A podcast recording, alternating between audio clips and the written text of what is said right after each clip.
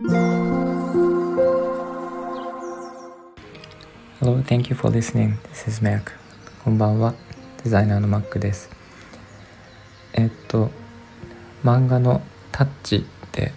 ご存知の方多いと思うんですが、えっと、双子の上杉達也と上杉和也朝倉みなみの、えーとまあ、甲子園の漫画なんですが、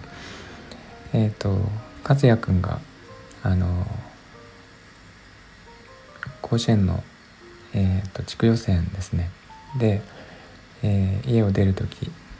に、えーとまあ、出たきり亡くなってしまうんですけど、うんと、その、えーまあ、最後に家を出るところ、えーと、後ろ姿で手を挙げて「行ってきます」っていうシーンあの覚えてる方もすごいいっぱいいらっしゃると思うんですけどそこで皆さんだったら何て声をかけますか、えー、もしあれが最後だと分かっていたらどういうふうに声をかけますかね？えっとこれで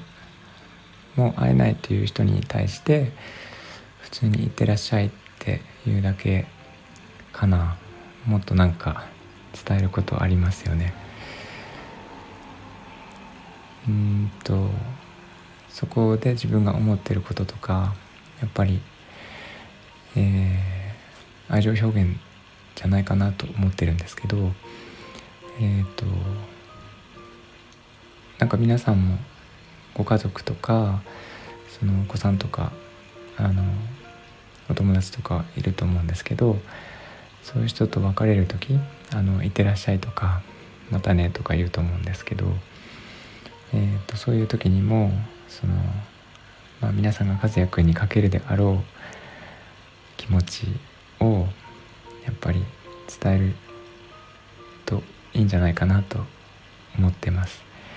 これはあの今を大切に生きるっていうことにもつながるんじゃないかなと思っています。